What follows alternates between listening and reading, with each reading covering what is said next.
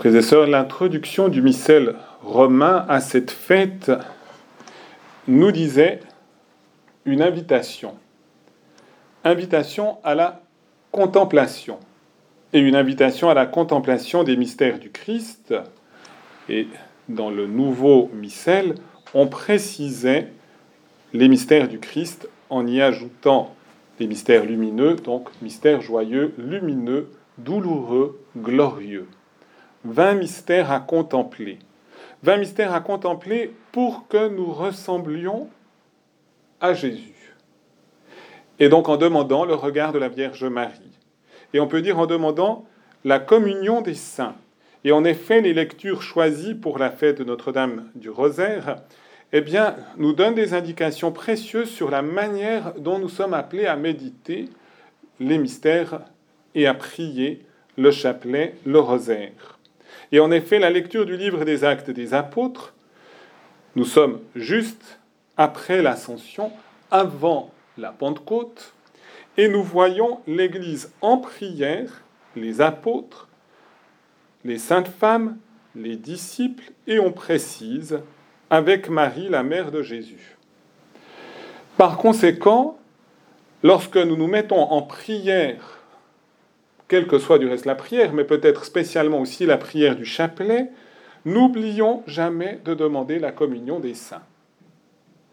Nous ne sommes pas ainsi tout seuls à prier, ou peut-être deux ou trois à prier, ou comme cet après-midi, puisque à 16h il y aura depuis Pompéi un chapelet mondial sur les ondes de toutes les radios Maria du monde, avec des millions d'auditeurs qui prieront sans aucun doute ensemble.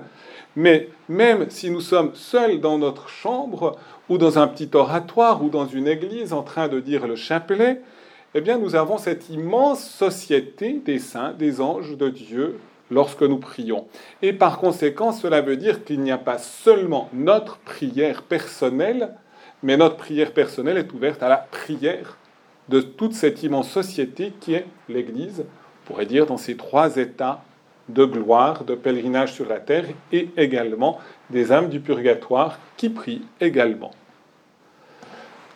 C'est peut-être le premier point, parce que ça signifie justement que notre prière s'élargit. Et en effet, lorsque nous sommes en communion avec Jésus, nous sommes en communion avec tous ceux avec qui Jésus est en communion. Et comme Jésus est la tête de l'Église et l'Église est son corps, nous avons toute l'Église présente tête et corps, Jésus, époux de son Église et l'épouse. Mais ensuite, d'une certaine manière, nous disons à notre Père, c'est la prière de Jésus, dit je vous salue, et ensuite nous nous émerveillons devant le mystère de la Sainte Trinité par le gloire au Père, au Fils et au Saint-Esprit, la doxologie, et en reprenant la salutation de l'ange à Marie, nous sommes aussi très spécialement mis en communion avec le mystère de l'incarnation. C'est Dieu qui s'est fait homme quelques instants après avoir entendu pour la première fois sur notre terre, justement dans le secret de la maison de Nazareth, Je te salue, je vous salue Marie, pleine de grâce. Et par conséquent, c'est une invitation pour nous à vivre aussi le mystère de l'incarnation.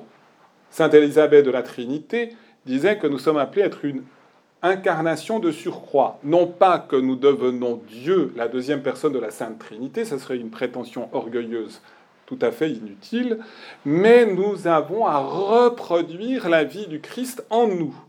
Et pour cela, eh bien, nous disons à notre Père, dis je vous salue Marie, en essayant de nous arrêter humblement devant chaque mystère de la vie du Christ.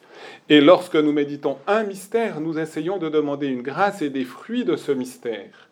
Et par conséquent, le premier mystère qui est l'Annonciation et que nous avons entendu comme récit dans l'évangile d'aujourd'hui, eh bien, nous apprend à vivre comme Marie dans une réceptivité de tout ce que Dieu veut déverser dans notre cœur en méditant ce mystère. Et nous osons, même à travers l'ange Gabriel, entrer en dialogue avec Dieu et demander à Dieu de nous investir entièrement dans notre cœur et de nous apprendre justement la confiance, rien n'est impossible à Dieu, et l'abandon à la providence de Dieu. Voici la servante, voici le serviteur du Seigneur, que tout m'advienne selon ta parole. Et en méditant l'ensemble du chapelet, eh bien, nous montons gentiment depuis le moment de l'Annonciation, donc depuis le début de l'incarnation, en passant par la vie du Christ, jusqu'en traversant les douleurs de sa passion, pour pouvoir participer à sa victoire dans sa résurrection et être couronné comme Marie dans le ciel, parce que notre vie aura été une vie dans l'amour de Dieu et dans l'amour du prochain. Et c'est pourquoi c'est dans chaque instant de nouveau que nous dit le chapelet, maintenant et à l'heure de notre mort, que nous sommes appelés à avoir ce regard sur le mystère de Jésus.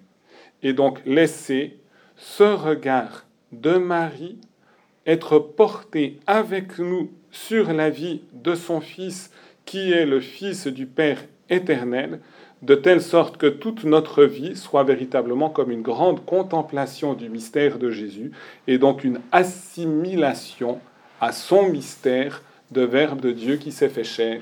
Amen.